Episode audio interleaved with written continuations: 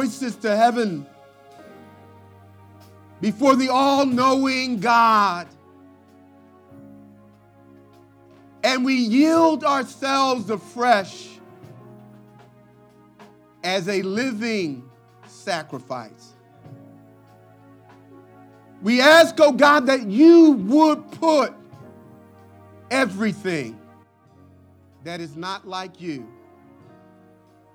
would you crucify it right now? Father, we love you. We are so grateful that you chose us to be in this place today. And we give you thanks for your son, Jesus. Amen. Amen. Praise the Lord, church. Would you remain standing as we turn our attention to the word?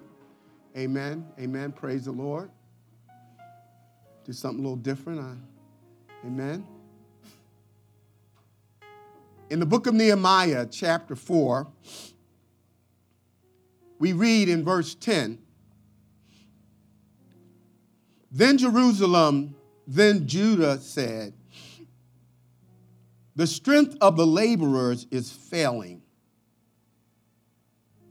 and there is so much clutter, so much rubbish, that we are not able to build the wall. Amen. You may be seated in the presence of the Lord. Let me already apologize to the ladies in the room for what I'm about to say.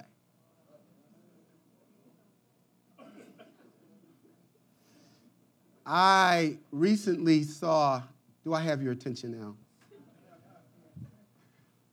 A cartoon of a man crouched on a toilet with a phone on his shoulder, leaning next to his ear, and a laptop on his lap, typing away. Is it no wonder that we have more than we have ever had, and yet we enjoy what we have less? We go to sleep early only to awaken the next day late, feeling as if we have never rested. Every second of every day is bombarded with information. We consume on an average 15.5 hours worth of media a day. It has been suggested that 80% of headaches, insomnia, eye twitches is from information overload. Employees, especially at the job where I work, spend nearly half of their work week reading emails and finding information. People are drowning from the pressure of living in the fast lane of life that rarely provides an exit. We are forced to carry around mental and emotional baggage that we don't even have the opportunity to unpack. Our lives are filled with clutter. You ask, what is clutter? It's leftovers, trash, fragments, unhealthy memories from the past, wounds from hurts that have never been healed, disappointment, unfinished assignments that become reminders of our personal failures. Clutter is negative thoughts that I call sudden ghosts that can pop up at any time and steal your joy. The things that you and I fail to address that need to be cleaned up. That room in the house, that closet that keeps all of the stuff that we're getting around to. The one that you actually have to almost put your foot on to close that door. That's physical clutter that leaves us mentally and emotionally exhausted. If you're ever going to be fixed, because we all are broken, you will need to learn from the Word of God how to deal with clutter. I have too much sermon for one setting. So we will go as far as we can go with good reason. Amen? Now, the first question as we turn our attention to the text in Nehemiah chapter 4, I want to answer the question, why is clutter the heaviness of our life? I actually have a good friend, a minister, pastor, who nearly lost his life from the clutter in his home. He got up in the middle of the night to get a glass of water or whatever he was preparing to do at night in the dark. And he did not realize that one of his children had left a car, a toy car, on a wooden floor. And he stepped on the car, and the car caused him to lose his balance, and he hit his head. And he remained in a coma for at least 8 days with a brain bleed. Your clutter can kill you. It can kill you. Clutter is dangerous because it distracts us from fulfilling God's purpose. It's a distraction. Listen to what the Word of God says. Then I said to them, Nehemiah speaking, going back to chapter 1, verse 18, after he had heard of the circumstances that were occurring in Jerusalem, where the walls, the protection, the physical, tangible evidence of the presence of God's favor had been torn down by Nebuchadnezzar when he went in and took Daniel, Meshach, Shadrach, and Abednego, and the precious items out of the temple of Solomon, and desecrated it and leveled it to the ground.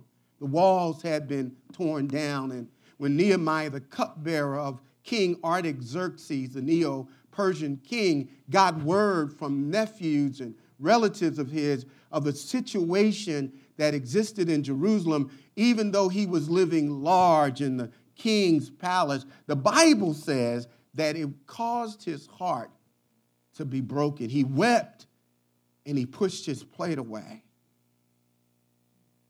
And God gave him favor. In chapter 2, actually, beginning in verse 18, he approaches the people of God after having inspected the conditions of the wall himself. And that's one of the things in 2019, we can't just imagine and get our directives about what's going on in the community around us by what we see on the news or what we read in the paper or what someone says to us. We've got to go out of these walls and examine what is going on in the Jerusalem that is around us. And like Nehemiah, when we see it firsthand, I believe we will be brought to tears and we will cry out to God in ways that we have not in 2018. And so having seen the ruins and the destructive state of things, he came back in chapter 2 and he says, then I said to them, Nehemiah speaking to the people, you see the trouble we are in. Jerusalem lies in ruins and its gates have been burned with fire.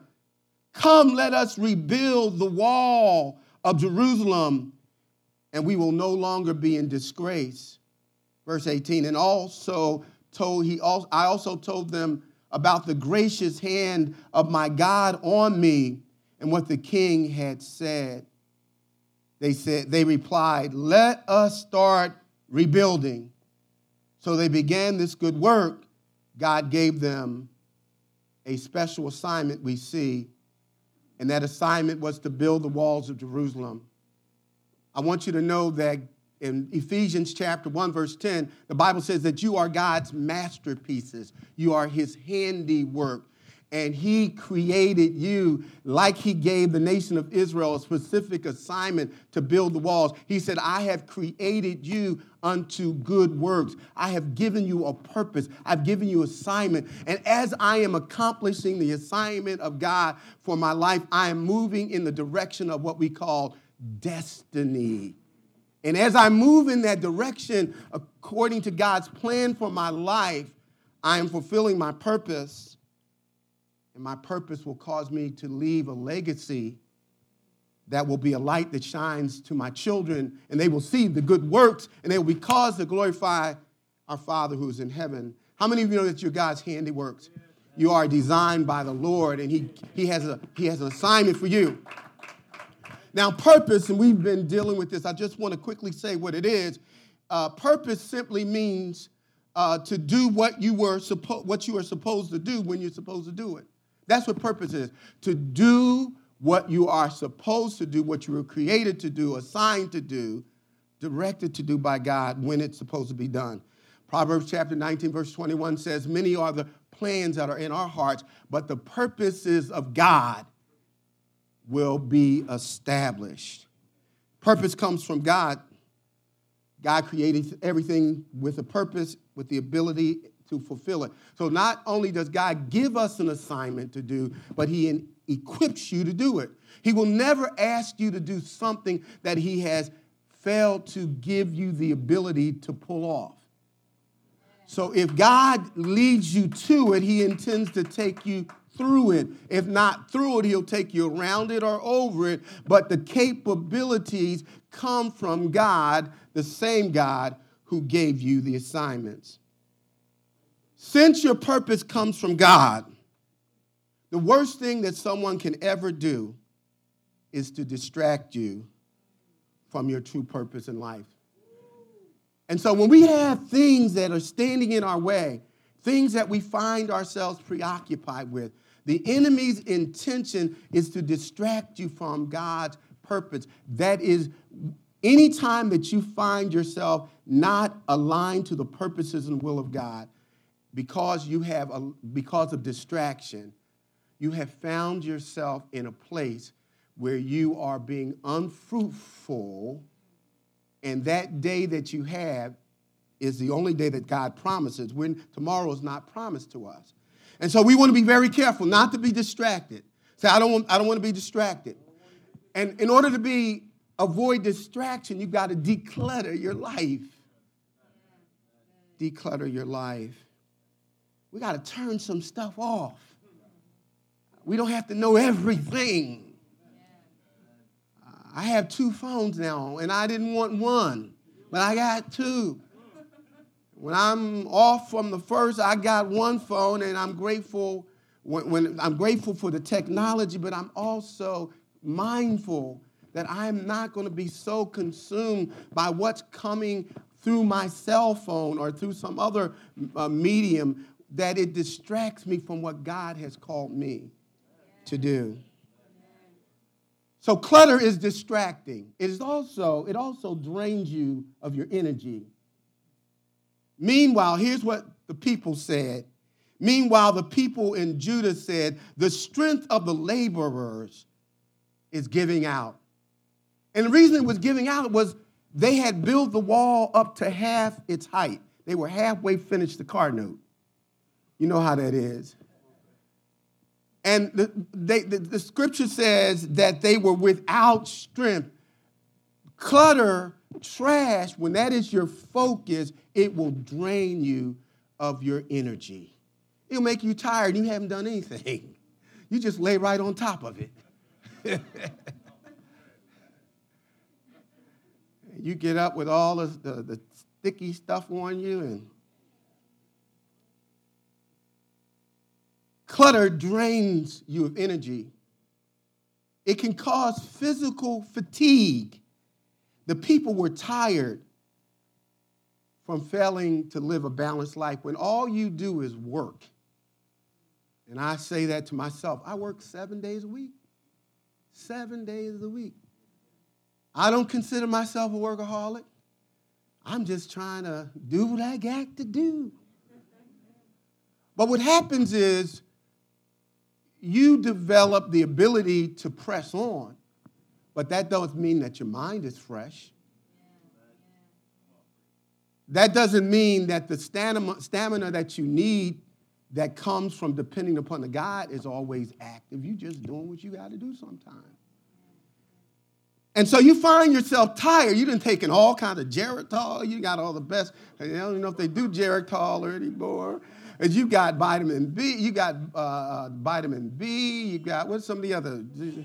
ECD. So we got all kinds of things that we're taking, but you're still tired. And you're tired because of the clutter, the rubbish, the trash, the things that you should have did, but you didn't do. And now you're overwhelmed. Clutter can also lead to mental fatigue. The people could not see the finish line. Their minds were drained of ideas and strategies of how to do one more thing. One of the things that was true when we were growing up, I would sit in the yard for hours just daydreaming. I would sit there and I would get all kinds of creative. I'm a creative thinker. And one of the things that happens when you got to do what you got to do, you ain't being very creative. And so what happens, you're so overloaded with the mental aspect of what you have to do that you find yourself not being able to be at your best. I have discovered, I don't know about you, that there are times when I don't need to be making decisions. There are times when I don't need to be having no heavy discussions. And that's when I need protection. Somebody step in and say, Pastor, aren't you tired? Pastor, aren't you this? Because I'll be saying, yes, yes, yes. I done filled up a calendar for the next 3 years, and I haven't looked at the calendar one time. I have great sermons that I can't find because after I've finished them, I don't know what I did. Thank God for organized folks that helped me, and I'm much better at that now, but thank God for Sister Renee and others. Praise the Lord. Hallelujah. So mental fatigue, you're tired. You can't respond. You don't know how to give a reason of the hope that is within you. You done studied that Bible verse for all week, and you can't even get the first part of it. You don't even know where it's at because your mind is tired. Clutter can cause emotional fatigue. Here's what they said, and this is verse 11. It says, also, our enemy said, before we know it or see us, or before we see them, we will be right there among them, and we will kill them and put an end to the work. Then the Jews who lived near them came and told us 10 times over, wherever you turn, they will attack us. And the people could not rest. They could not rest because they were afraid. They were filled with stress and anxiety. The clutter that crowds us will attack you on an emotional level. So you're living in fear of something that you forgot, a bill that you didn't pay, or an assignment that you should have completed that you didn't complete, or the fear that somehow, because you're not producing the way you should at work, you're going to lose your job. And so the attack that the Israelites were facing, Sanballat and Tobiah, they were threatening that they were going to attack them externally. When you're not looking, we're going to be upon you and we're going to kill you. And then the Jews were coming that were somehow aligned to Tobiah and Sanballat, because whenever you decide that you're going to do the work for God, a part of the clutter are going to be things that people who are intentionally positioned by Satan in your life to keep you from accomplishing the will of God. Everything that comes in your direction that smells good and looks good is not from God. The Bible said, don't be deceived. of the devil's devices, because the angel that Satan appears, he masquerades, he disguises himself as an angel of light. The people couldn't rest. You're resting, but you're stressing. You're resting, but you're waking up at night, and you're fighting, pushing, and you done had nightmare after nightmare. You don't know why you have these bad dreams. You're mentally fatigued because of the clutter that you have not unpacked, that you've not unloaded, that you've not dealt with. Elijah, the great prophet of God, I would like to think that, you know, the men and the women of the Bible, they overcame this, and they were beyond these kind of struggles that we have. But no, the Bible says after Elijah, who had prayed, he said, "Lord, let it rain." And for 3.5 years, not a single drop of rain fell. There was a drought across the entire land. And then upon the call of Elijah, 3.5 years later, he cried and he prayed again, and it rained. Great power came through this prophet Elijah. And yet when Jezebel said, "By this time tonight, you're a dead man," we find this man of God fleeing for his life. He is terrified.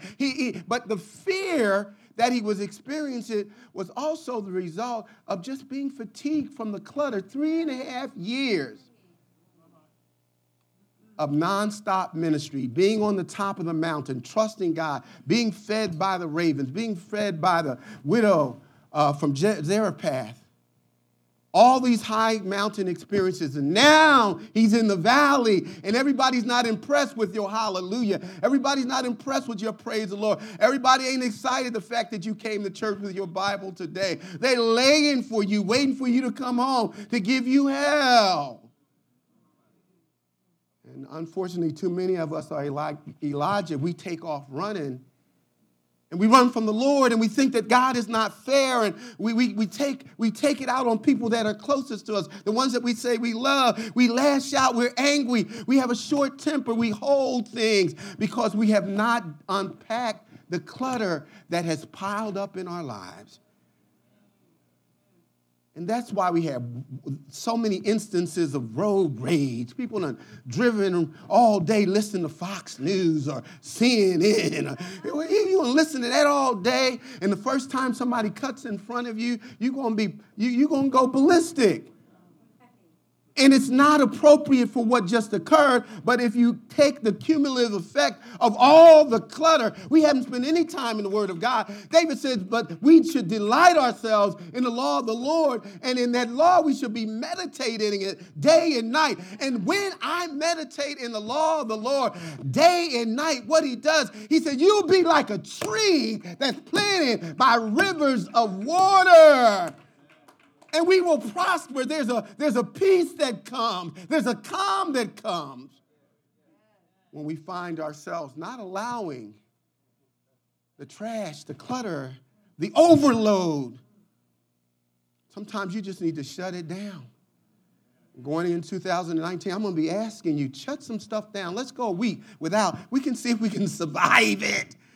See, folk come here, oh yeah, well, my cell phone is in the car, and you know, help a brother out. Elijah decided to quit the ministry because of overload, emotional fatigue. He became so depressed that he asked the Lord to kill him.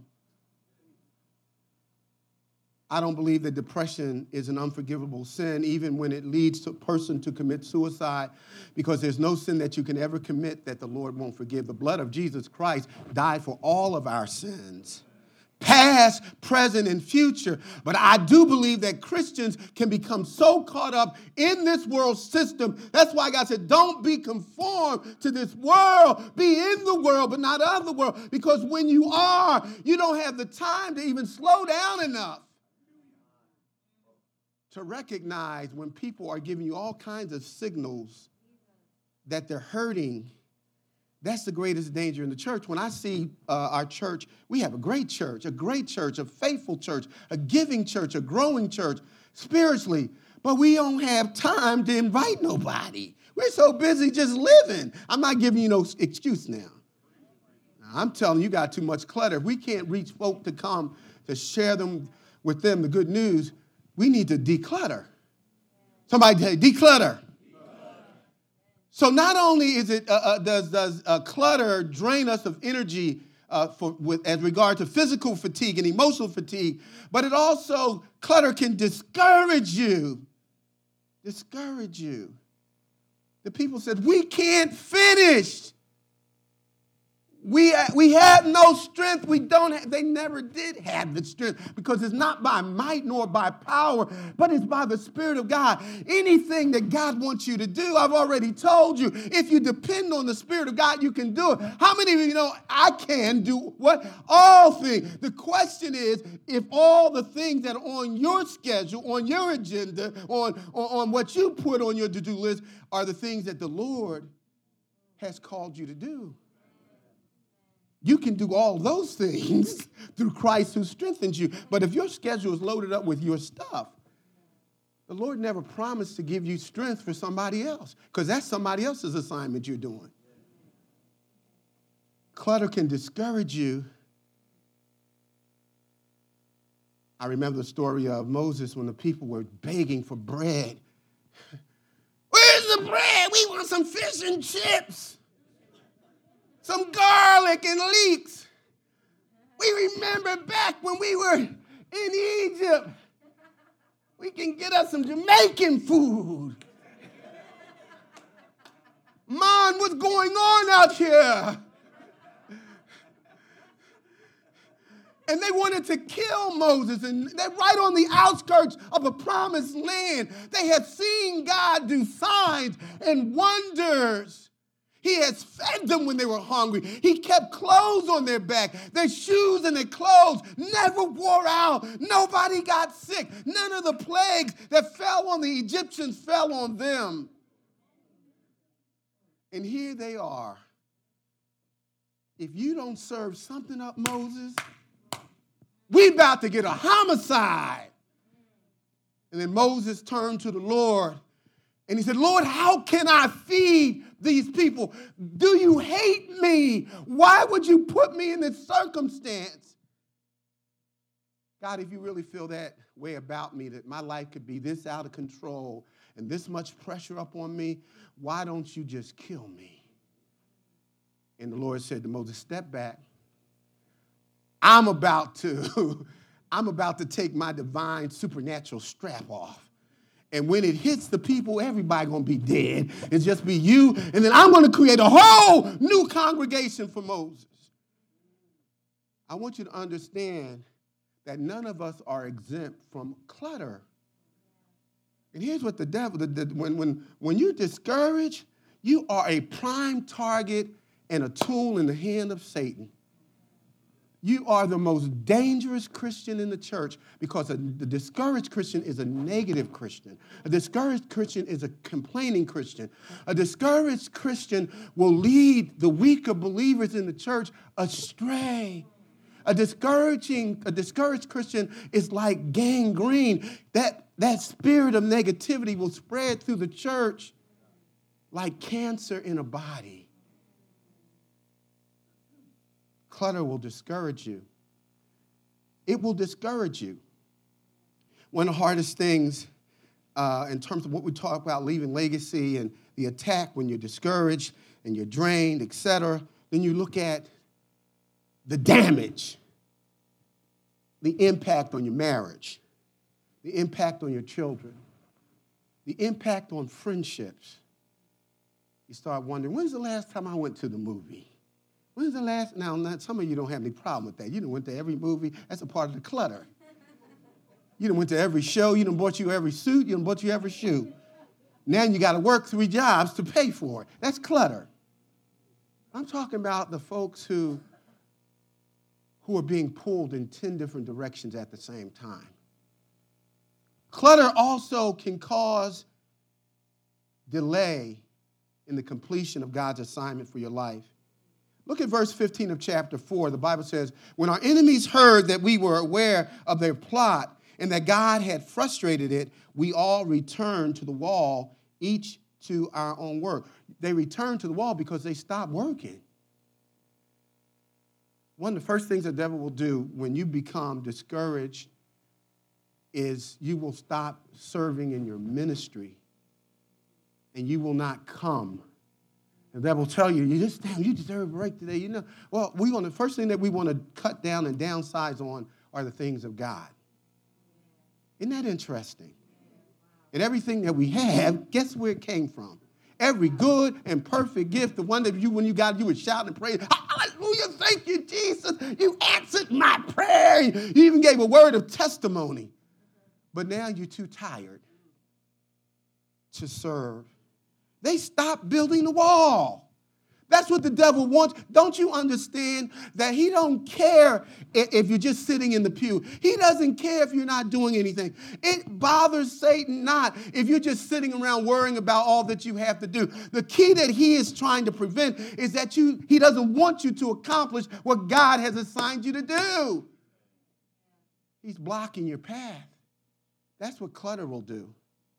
It'll block your path. Sometimes clutter can be a man. It can be a woman. And I'm jumping ahead of myself, but so clutter can delay the work of God. And here's how that happens in the church. I call this paralysis by analysis. What we do, we spend so much time trying to figure it out. What direction did the arrow that hit the man in the head? What was the trajectory? What was the velocity? What was the volume? Where did it penetrate and how deep was the penetration? The man's lying in the ground now. All the time we're trying to figure it out and get all the specific paralysis. We ain't done nothing. Like the Good Samaritan, the Levite and the priest, they saw the man overtaken, stripped naked, bleeding and dying, and they saw him there. I can imagine that they had a million reasons why they shouldn't help him. They paralysis by analysis. The Bible says they crossed over to the other side of the road. They left the man in the road dying. They were too busy trying to serve God. But there was a man that everybody looked down on. There's no such thing as a Good Samaritan, but the Word of God calls him a Good Samaritan. He saw that the man had been overtaken. He didn't care how he got there. He didn't care what people would think. All that mattered to him was what mattered to God, that somebody was hurting. Somebody was hurting. I'm not going to ever get so busy that I can't minister to somebody. Somebody needs food. Somebody needs a word of encouragement. Somebody needs an embrace. Somebody needs me to cry with them. Somebody needs me to share a word. In season. Paralysis by analysis. We got every reason under the sun why we won't do something. And people are dying around us. I went to the saddest funeral. I cried. I don't know how many thousands of people I've seen in 14 years. Literally thousands of people die. And I'm tired of seeing people die. Happy to tell you this. But when I stood there over that casket and watched that 60-year-old woman and her daughter stand in front of that casket and cried the way she cried, that was somebody who had no hope and somebody knew that I ain't going to see my mother again. This woman didn't know Jesus. And so here I am. It's one thing to die, but it's an entirely different thing to die without Jesus. Paralysis by analysis. When you going to do something? When you going to stop trying to figure out what God already figured out? Where's your mark? What difference have you made? Who would miss you if you were never here?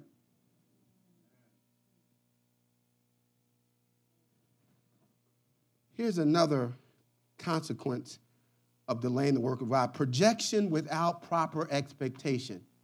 Here's what I mean by that. It ain't as deep as it sounds. Instead of focusing on your piece of the puzzle, your part of the wall, we're looking at what we haven't done or what yet needs to be done. And so you focus projection. You're just looking at, and here I had to say this to myself, one thing at a time. You ever get so much, you're so stressed that your eyeballs hurt? Anybody know what I'm talking about? Elder? And I had to say, one thing at a time. It don't make no sense to tell anybody. You still got to do it. One thing at a time. Somebody asked the question, how do you eat an elephant? One bite at a time. One bite at a time. Have you ever moved into a new house? How many of you like moving? Oh, man, get that U-Haul truck. And you moving, you gotta pack everything, put it in the right boxes. Now, we'd have moved enough to learn the hard way that you should mark the boxes, what they are, and what room you want them in. We've moved without doing any of that. One time we moved from Philadelphia to Niagara Falls, and I left the folks. Half of our stuff was still in Philly when we left. We still don't have half of our furniture. Might be in some of you guys' houses. So you finally get everything off the truck. You're totally exhausted, and everything is boxed up. Now you got to make a decision. One box at a time. The essentials only. But if you're projecting without proper expectation, you're going to be overwhelmed. And I had somebody say, you're going to be in this house for a long time. So don't worry yourself. Get to it when you get to it. But just make sure you get to it. And so instead of looking at the whole entire elephant, look at the tail, look at the toe, look at the part of it that you can do. God didn't tell you to do everything, but he gave all of us, every one of us, something to do. What part of the wall should you be building today? What are your priorities today? Projection without proper expectation will delay the work. You'll take all the wrong things out. You got all the baby stuff out, and you don't have nowhere to sleep. You on the floor. I'm too young for the floor now, I'm telling you. There's a couple things I ain't doing. I ain't sleeping outside of my bed on nobody's couch. I ain't doing it. Don't matter how mad, how bad, how dark the night may be, I'm sleeping in my bed now. Baby, if you decide that you want to do something different, all right, but homie's going to be in his bed.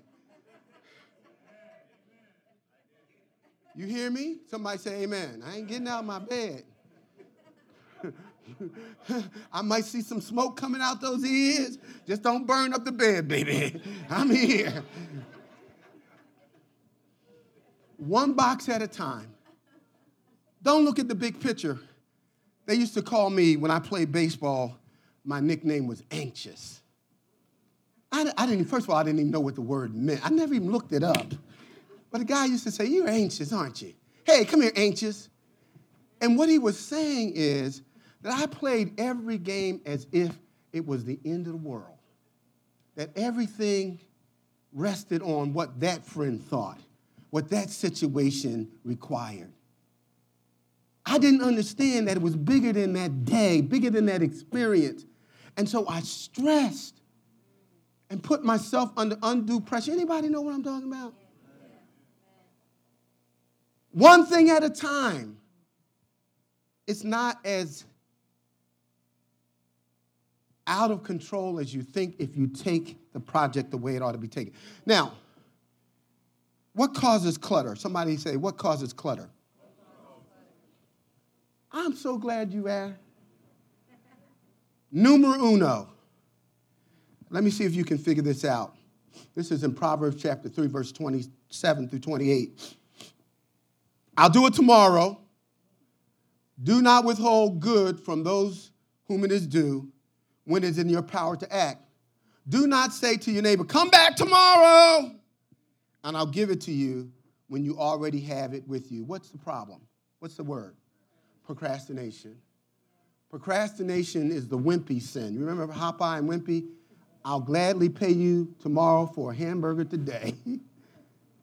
Man, we got so many IOUs with God in heaven, things that you should have done today, and you put it off to tomorrow, and tomorrow became a week and a month and a year, and now you got years of clutter in your home, years of clutter in things that you should have accomplished but you never did, and that window has closed on you. And so procrastination, putting stuff off that you should do. I heard somebody say to me, I wondered how this guy accomplished so much. I just asked him, what do you do? He said, I don't touch anything twice. He wrote a book. He didn't open up a school. He didn't. I was like, how does this boy do all that? He got the same amount of time I got. He said, I don't touch anything twice. When he gets the mail, he's not sitting it anywhere. He's looking at it and dispensing of it. Anybody know what I'm talking about? Here's another cause of clutter. People pleasing. People pleasers do whatever they feel will gain them favor, acceptance, and approval, and the validation of others. When you live to please other people, you are going to be fulfilling their assignments that they designate for you rather than God's. And that is going to wear you out, because as long as you are not in the will of God for your life, you have no peace. I don't care how miserable something may seem to someone else. When God gives you your cross to bear, you will be able to bear it with joy. But if you carry my cross, you are going to be miserable. In Mark chapter 12, verses 30 through 31, the Lord says, love your neighbor as yourself. People pleasers don't love themselves. They don't accept who they are in Christ. They find their value and definition in the accolades or the lack thereof of others. If people don't encourage or say things that they think they need to hear, then they don't feel good about themselves.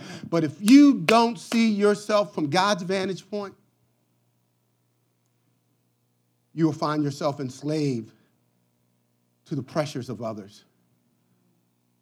Here's another thing. Priorities that are temporal rather than eternal. The people that were building the walls were more concerned about present danger than they were about the eternal assignment. God gave them the assignment. When all you can see, the Bible says, we look not at the things that are seen, but the things that are not seen, because everything that you see, your face, your all that beauty, all the things that you worked all your life to put in that house so it could look a certain way, everything you see is passing away. But those things that are not seen, the Bible says they are eternal.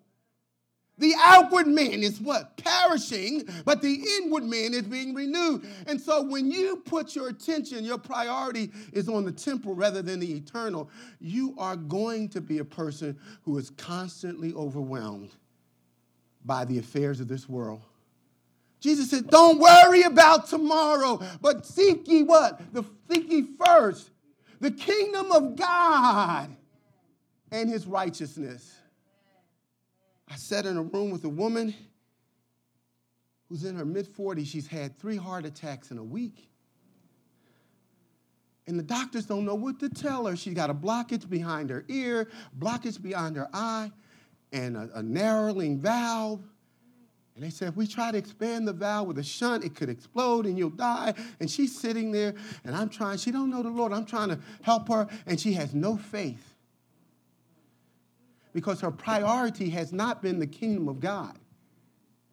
The Lord said, if you put his kingdom first, all of these things will be added.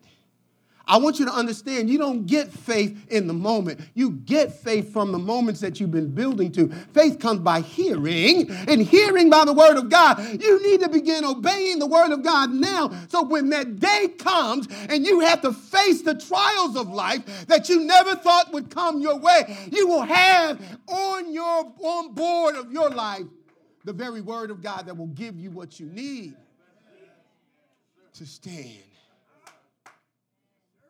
Priorities that are temporal. Where are your priorities? Are you living for the pleasures of this world, the temporal things, or are you living to please God? Okay, let me see your checkbook. I'll tell you what you are living for. Where are you investing your treasures? By the way, the treasures that you have are entrusted to you by God because they come from him.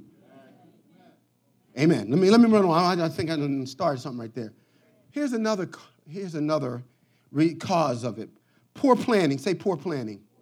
What happened when the people started threatening Tobiah and Sanballat and others started to threaten, what Nehemiah did, he reorganized the people. He decided, here's how I'm going to keep them from running.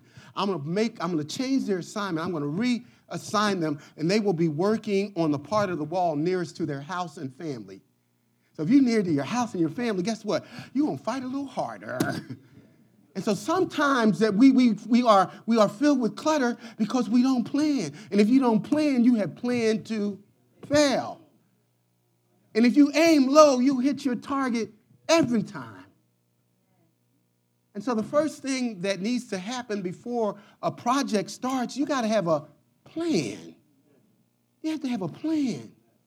And then to execute. So when we ask people to join this or that, we have a plan. We have a vision. We're inviting you to be a part of a vision. We're not making this thing up as we go along. And so you know what you're being called to do before you do it. And once you do it, you can determine, is this clutter or is this kingdom building? Here's another thing, peer association. I told you how Nehemiah repositioned the people next to their families.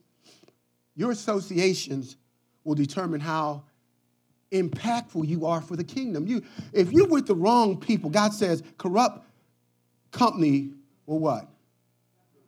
Will corrupt your morals.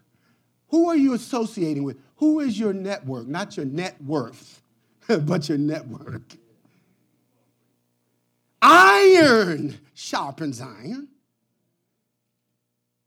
The two that are better than one are the kinds of people that God brings in your life that are going to exhort you to higher heights, to stir up in you a greater desire to be like the Lord. That's how you know that God brought them, is when they're helping you to become more like Jesus. Who are your peer association? And here's the final thing before we shut it down. Personal sin. It's what causes our lives to be cluttered. One of the greatest sins in the church today is fear. We won't try because we might not succeed. And so God has told us to do some things, and we just will not do it. People will never fly a plane, will never get on the train, will never drive their cars. You got a car sitting right up front, and the Lord has told you to do this or that. God has told you to call somebody, that there's been an offense, that there's been tension, that the relationship needs to be restored, but you're afraid that they're not going to receive it, that they're going to reject you, that they may not like you, and so you don't act. But God told you to do it. Pride. Somebody say, pride. The smallest package is the one that is wrapped up with you. The Bible says pride comes before the fall. Here's how pride manifests itself. Refusing to ask for help when you need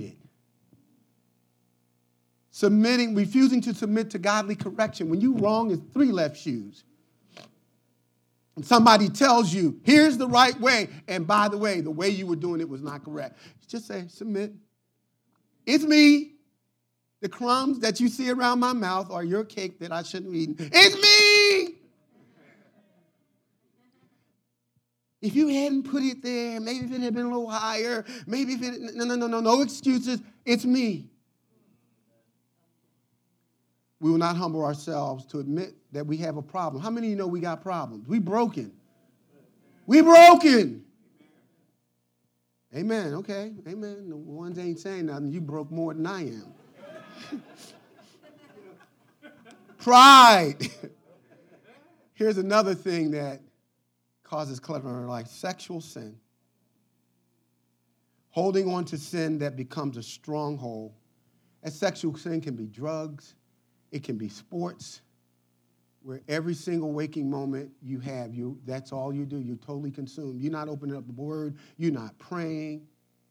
You got every tablet, every newspaper. You know all of the scores. You know all the statistics, but you don't know the Bible.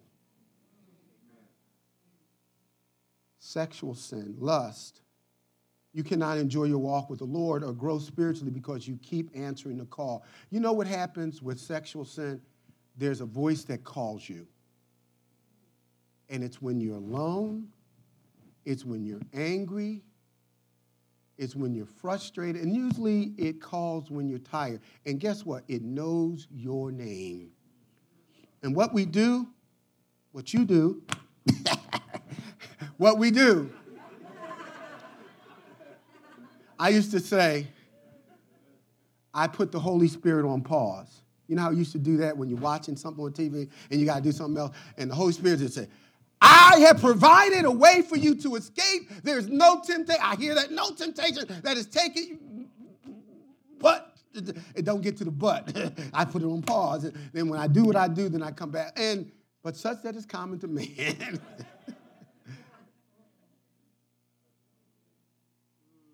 Here's a final thing, and then we'll come back to this.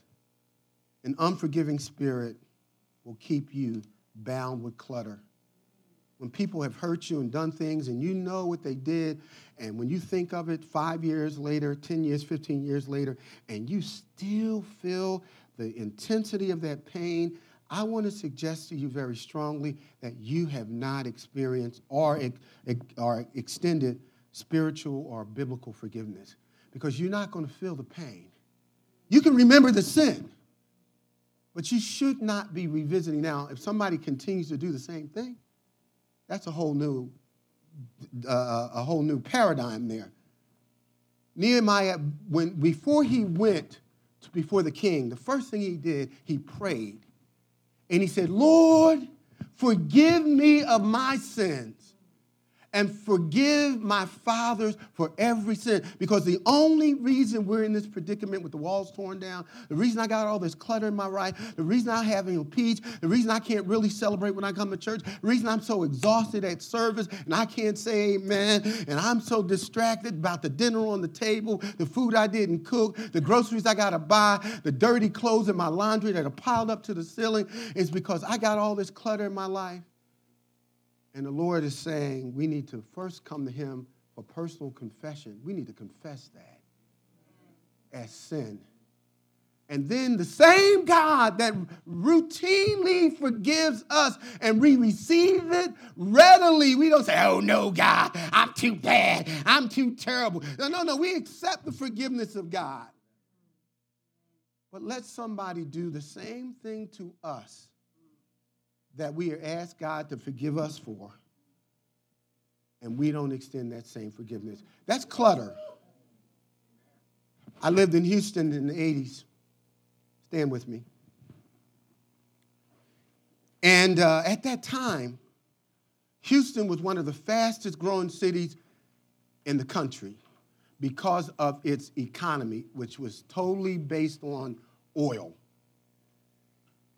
Over 1,000 people were moving into the city of Houston a week. It was a week. And so the engineers that had architected the highways had not anticipated that type of growth. So if you ever been in Atlanta and tried to drive somewhere? Okay. Houston's worse. So if you had to go somewhere which should have taken less than 15 minutes, you're going to be in your car during rush hour for at least an hour. And so they came up with this bright idea. They couldn't expand the highways soon quick enough to alleviate the problem and all the anger and frustration and the lack of productivity. You're in your car when you can't work if you're in your car. And when you get to work, you're so tired and angry, you don't even give a good day's work. So they came up with this idea of counterflow lanes. Some of you know about, so a counterflow, when everything is going north during the rush hour traffic, a counterflow lane, the north, one lane or two lanes in the north side of the lane, the highway, becomes a part of how you can go south in the opposite direction. Now, here's a requirement. It wasn't a cluttered lane. It wasn't a jam lane. It didn't have bumper-to-bumper traffic. But in order to be in the counterflow lane, you had to pay extra. And you also had to have two or more people. You had to drive share. Okay? Now, even though they had the counterflow lane, most Houstonians weren't going to pay anything extra. And they would rather ride in a six-passenger SUV by themselves in bumper-to-bumper traffic They chose clutter when the option on the other side of in that same lane was to drive freely, without stress, without pressure. All they had to do is make the decision that I'm not going to be in the bumper lanes. I'm not going to be in the clutter. I'm going to get in the counterflow lane. I hear the Lord saying, are you going to continue to drive in the lane with the clutter and the frustration and the tension? Or are you going to come on my side where there is peace, where there is joy, that will give you the ability to mount up with wings of eagles? Are you willing to come to the counter lane? If you want to do that, you got to remove the clutter. We'll show you how next week. Amen? Amen. Amen. Praise the Lord. Praise the Lord. Praise the Lord. Amen.